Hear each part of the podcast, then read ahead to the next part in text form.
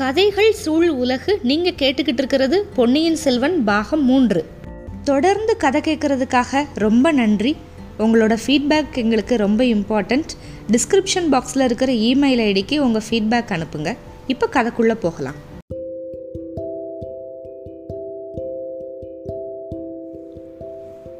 பொன்னியின் செல்வன் பாகம் மூன்று அத்தியாயம் நாற்பத்தி இரண்டு. சுரம் தெளிந்தது. மூன்றாம் பாகத்தோட துவக்கத்தில் நம்ம அருள்மொழிவர்மரை வந்து நாகப்பட்டினம் சூடாமணி விகாரத்தில் விட்டுட்டு வந்தோம். அதுக்கப்புறம் எங்கெங்கேயோ பிரயாணப்பட்டுட்டோம். அருள்மொழிவர்மரை பார்த்து ரொம்ப நாளாச்சு. இப்போ அங்கே போய் பார்க்கலாம். நாகப்பட்டினம் சூடாமணி விகாரம் ஆச்சாரிய பிட்சுவோட அறைக்கு பக்கத்து அறையில் பொன்னியின் செல்வர் வந்து மரக்கட்டிலில் படுத்துக்கிட்டு இருந்தார். மூணு நாள் கடுமையான ஜுரம் அடிச்சுக்கிட்டு இருந்துச்சு. பெரும்பாலும் சுயநினைவே இல்லாமல் தான் இருந்துச்சு. இந்த நாட்களில் வந்து பிட்சுகள் வந்து அவர் அப்படியே கண்ணும் கருத்துமாக கவனிச்சுக்கிட்டு இருந்தாங்க. வேலைக்கு வேலை மருந்து கொடுத்துக்கிட்டு வந்தாங்க. அடிக்கடி வாயில் தண்ணி ஊற்றிக்கிட்டு ரொம்ப ஜாக்கிரதையாக பார்த்துக்கிட்டு இருந்தாங்க. இடையில இடையில எப்போவாச்சும் சுய நினைவு வந்தப்ப தான் இருக்கிற இடத்த பற்றி நினச்சி நினச்சி பார்க்க முயற்சி பண்ணார் அருள்மொழிவர்மர். அவருக்கு முன்னால் வந்து சுவரில் வந்து சித்திரமெல்லாம் வரைஞ்சி வச்சுருந்தாங்க. அது வந்து அவனோட அவரோட கவனத்தை வந்து ஈர்த்துக்கிட்டே இருந்துச்சு சுயநினைவு வந்தப்பெல்லாம். அந்த சித்திரத்தில் வந்து தேவர்கள் கந்தர்வர்கள் கந்தர்வர்கள் இச்சர்கள் எல்லாருமே அந்த படங்கள். அதில் சிலர் வந்து பலவிதமான இன்னிசை கருவிகள்லாம் வச்சுக்கிட்டு இருந்தாங்க. சிலர் வந்து வெண் சாமரங்கள் வெண் கொற்ற குடைகள் இதெல்லாம் ஏந்திக்கிட்டு இருந்தாங்க. அப்புறம் கொஞ்சம் பேர் வந்து கைகளில் வந்து நிறைய மலர்கள் இருக்கிற தட்டுகளை எல்லாம் வச்சுருந்தாங்க. அந்த காட்சி வந்து ரொம்ப தத்ரூபமாக இருந்துச்சு. தேவர்களோட உருவங்கள் எல்லாமே உயிரோடு இருக்கிற மாதிரியே இருந்துச்சு. அடிக்கடி அந்த காட்சிகளை பார்த்ததுக்கப்புறம் பொன்னியின் செல்வர் என்ன முடிவு பண்ணிட்டார் அப்படின்னா வானவரோட நாட்டுக்கே அவர் வந்துட்டதான் நினச்சிட்டார். அந்த தேவ எச்ச கிண்ணறர்கள் எல்லாருமே தன்னை வரவேற்க வர்றதாகவும் நினச்சாரு.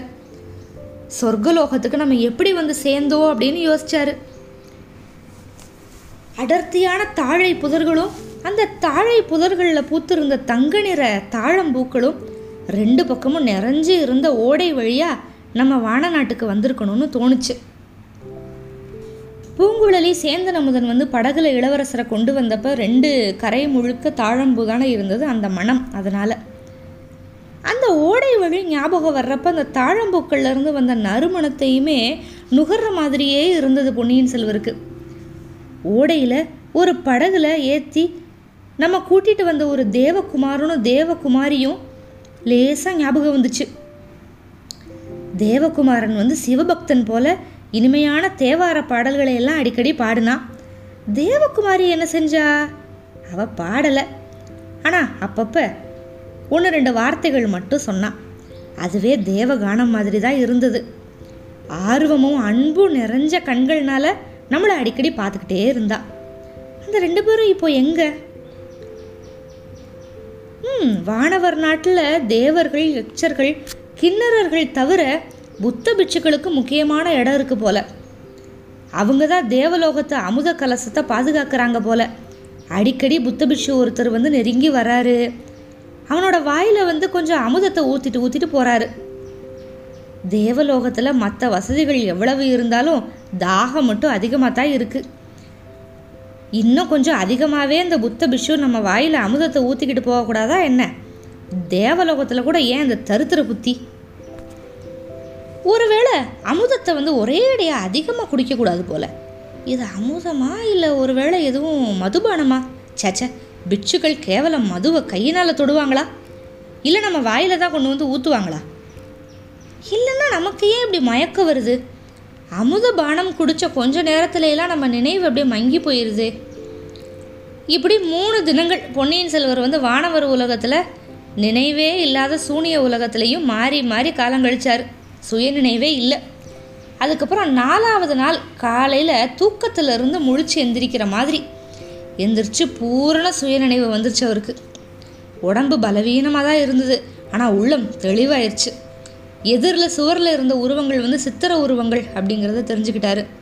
அந்த தேவ எச்ச கிண்ணறர்கள் வந்து தன்னை வரவேற்கிறதுக்காக அங்கே நிற்கலை தேவலோகத்துக்கு விஜயம் பண்ண பகவான் புத்தரை வரவேற்கிறாங்க.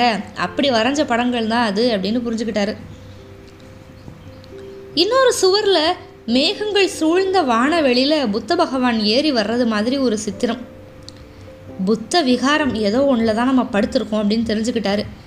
எங்கே எந்த புத்த விகாரம் அப்படின்னு யோசித்தப்ப இலங்கையிலேருந்து அவர் பிரயாணத்தை ஆரம்பித்ததுலேருந்து நடந்த சம்பவங்கள் எல்லாம் ஒன்றொன்னா ஞாபகம் வந்துருச்சு. வந்தியத்தேவனும் தானும் அலமோதன கடலில் அலப்புண்டு அலப்புண்டு கையை சளைச்சு போனது வரைக்கும் ஞாபகம் வந்துச்சு. அதுக்கப்புறம் ஒரே குழப்பமாக இருந்தது. அந்த சமயம் புத்த பிட்சு ஒருத்தர் வந்து அந்த அறைக்குள்ளே வந்தார். வழக்கம் போல் கையில் அமிர்த கிண்ணத்தோடு வந்தார். இளவரசர் அருகில் வந்ததுமே பிட்சு வந்து அப்படியே உத்து பார்த்தாரு. இளவரசர் வந்து உடனே கையை நீட்டி கிண்ணத்தை வாங்கி அதில் இருக்கிறது என்னன்னு பார்த்தாரு. அது ஒன்றும் தேவலோகத்து அமுதமெல்லாம் இல்லை. மருந்து அல்லது மருந்து கலந்த பால் அப்படின்னு தெரிஞ்சுக்கிட்டாரு. அப்புறம் பிட்சுவை பார்த்து சுவாமி இது என்ன இடம்? நீங்கள் யார்? எத்தனை நாளாக நான் இப்படி படுத்திருக்கேன்? அப்படின்னு கேட்டார். வந்த பிட்சு பதில் சொல்லவே இல்லை. திரும்பி போயிட்டார். அடுத்த அறைக்கு போய் ஆச்சாரியாரே சொர நல்லா தெளிஞ்சிருச்சு நினைவு பூரணமாக வந்துருச்சு அப்படின்னு சொன்னார். அது வந்து இளவரசர் காது வரைக்கும் விழுந்துச்சு. கொஞ்ச நேரத்துக்கு அப்புறம் ஒரு வயசான பிஷு தலைமை பிஷு அவர் வந்து பொன்னியின் செல்வர் இருந்த அறைக்குள்ளே வந்தார். கட்டிலுக்கு பக்கத்தில் வந்து அவரும் இளவரசரை உத்து பார்த்தாரு. அதுக்கப்புறம் மலர்ந்த முகத்தோட பொன்னியின் செல்வ நீங்கள் இருக்கிற இடம் நாகைப்பட்டினம் சூடாமணி விகாரம். கடுமையான தாபச்சுவரத்தோட நீங்கள் இங்கே வந்து மூணு நாளாச்சு. உங்களுக்கு இந்த சேவை செய்கிறதுக்கு நாங்கள் கொடுத்து வச்சுருந்தோம். நாங்கள் பாக்கியசாலிகள் அப்படின்னு சொன்னார். தாபஜுரம் அப்படின்னு சொன்னால் நடுக்கு ஜுரம் அப்படின்னு அர்த்தம். கொடுமையான ஜுரம். நானும் பாக்கியசாலி தான் இந்த சூடாமணி விகாரத்துக்கு வந்து பார்க்கணும் அப்படின்னு எனக்கு ரொம்ப நாளாக ஆவல். எப்போதோ ஒரு சமயம் இந்த நகரோட துறைமுகத்துக்கு போகிறப்ப வெளியில இருந்து பார்த்துருக்கேன். தெய்வாதீனமா இங்கேயே நான் வந்து தங்கியிருக்கிற மாதிரி ஆயிடுச்சு. சுவாமி நான் எப்படி இங்கே வந்து சேர்ந்தேன்? சொல்ல முடியுமா? அப்படின்னு கேட்டார் அருள்மொழிவர்மர். இளவரசே முதல்ல நீங்கள் கையில் இருக்கிற மருந்து சாப்பிடுங்க. எனக்கு தெரிஞ்ச விவரங்கள் எல்லாத்தையும் நான் சொல்கிறேன் அப்படின்னு பிஷு இளவரசர் உடனே மருந்து சாப்பிட்டுட்டு ஐயா இது மருந்து இல்லை தேவாமிர்தம். என்னோட விஷயத்தில் நீங்கள் எவ்வளவோ சிரத்தையோட கவலை எடுத்து சிகிச்சை கொடுத்துருக்கீங்க. ஆனால் இதுக்கு நான் வந்து உங்களுக்கு நன்றி செலுத்த போகிறது இல்லை அப்படின்னாரு. ஆச்சாரிய பிஷு வந்து சிரிச்சிட்டு இளவரசே நீங்கள் நன்றி செலுத்த வேண்டிய அவசியமும் இல்லை. நோயாளிகளுக்கு சிகிச்சை செய்வது பரமோத்தம தர்மம் அப்படின்னு புத்த பகவான் வந்து சொல்லியிருக்காரு. பரமோத்தம தர்மம் அப்படின்னா ரொம்ப சிறந்த அறம் அப்படின்னு அர்த்தம். நோய்பட்ட பிராணிகளுக்கு கூட சிகிச்சை செய்யணும் அப்படின்னு சொல்லிட்டு புத்த தர்மம் வந்து எங்களுக்கு கட்டளையிடுது. உங்களுக்கு சிகிச்சை செஞ்சதில் அதிக விசேஷமெல்லாம் இல்லை. சோழ குலத்துக்கு நாங்கள் ரொம்ப கடமைப்பட்டவங்க. உங்களோட அப்பா சுந்தர சோழ சக்கரவர்த்தியும் உங்களோட அக்கா இளைய பிராட்டியும் புத்த தர்மத்துக்கு எவ்வளவோ ஆதரவு கொடுத்துருக்காங்க. இலங்கை அனுராதபுரத்தில் புத்த விகாரங்களை புதுப்பிச்சு கட்ட நீங்கள் ஏற்பாடு பண்ணீங்க அதுவும் எங்களுக்கு தெரிஞ்சது தான் அப்படி இருக்கிறப்ப நாங்கள் செஞ்ச இந்த சின்ன உதவிக்காக உங்ககிட்ட நன்றி எதிர்பார்க்கல அப்படின்னாரு. ஆச்சாரியாரே நன்றி செலுத்துறதை பற்றி அந்த முறையில் நான் சொல்லலை. எனக்கு எப்பேற்பட்ட கடுமையான ஜுரம் வந்திருக்கணும் அப்படிங்கிறது எனக்கு புரியுது. இலங்கையில் இந்த காய்ச்சல்னால் பீடிக்கப்பட்டவங்களோட கதியை நான் நேரடியாக பார்த்துருக்கேன். நியாயமாக இந்நேரம் நான் வானவர் உலகத்துக்கு போயிருக்கணும் அங்கே தேவர்கள் எச்சர்கள் கிண்ணறர்கள் எல்லாருமே வரவேற்று என்னை உபச்சாரம் பண்ணியிருப்பாங்க. இன்னைக்கு தேவர் தேவியர்களுக்கு மத்தியில் உண்மையிலேயே அமிர்த பானம் பண்ணிக்கிட்டு நான் ஆனந்தமயமாக இருப்பேன். அதை நீங்கள் கெடுத்துட்டீங்க. வானுலகத்தோட வாசல் வரைக்கும் போன என்ன மறுபடியும் இந்த துன்பம் நிறைஞ்ச மண்ணுலகத்துக்கு கொண்டு வந்துட்டீங்க. அதனால நீங்கள் எனக்கு நன்மை செஞ்சதாவே நான் நினைக்கல.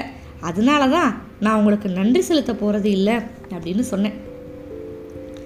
இப்படி சொன்னதுமே ஆச்சாரிய பிஷுவோட முகம் அப்படியே ஆனந்த பூரிப்பில் அப்படியே மலர்ந்துச்சு. பொன்னியின் செல்வ நீங்கள் வானுலகத்துக்கு போக வேண்டிய காலம் வர்றப்ப தேவேந்திரனும் மற்ற தேவர்களும் விமானங்களில் வந்து தேவ தந்துபிகள் முழங்க மலர் மாதிரி பொழிஞ்சு உங்களை கூட்டிகிட்டு போவாங்க. ஆனால் அந்த காலம் இன்னும் ரொம்ப தூரத்தில் இருக்க நெடுந்தூரம். இந்த மண் உலகத்தில் நீங்கள் செய்ய வேண்டிய அரும்பெரும் காரியங்கள் எத்தனையோ இருக்குது அது எல்லாத்தையும் முடிச்சிட்டு தானே நீங்கள் வானுலகம் போகிறத பற்றி யோசிக்கணும் அப்படின்னாரு.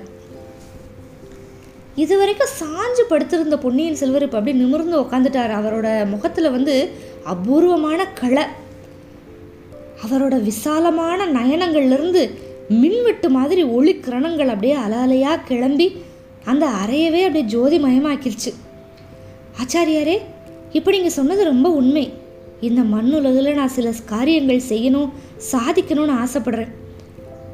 அரும்பெரும் பணிகள் பல செஞ்சு முடிக்கணும்னு ஆசைப்படுறேன். இந்த சூடாமணி விகாரத்தை ஒரு சமயம் நான் வெளியிலிருந்து பார்த்தேன். அனுராதபுரத்தில் இருக்கிற ஸ்தூபங்களையும் விகாரங்களையும் பார்த்தேன்.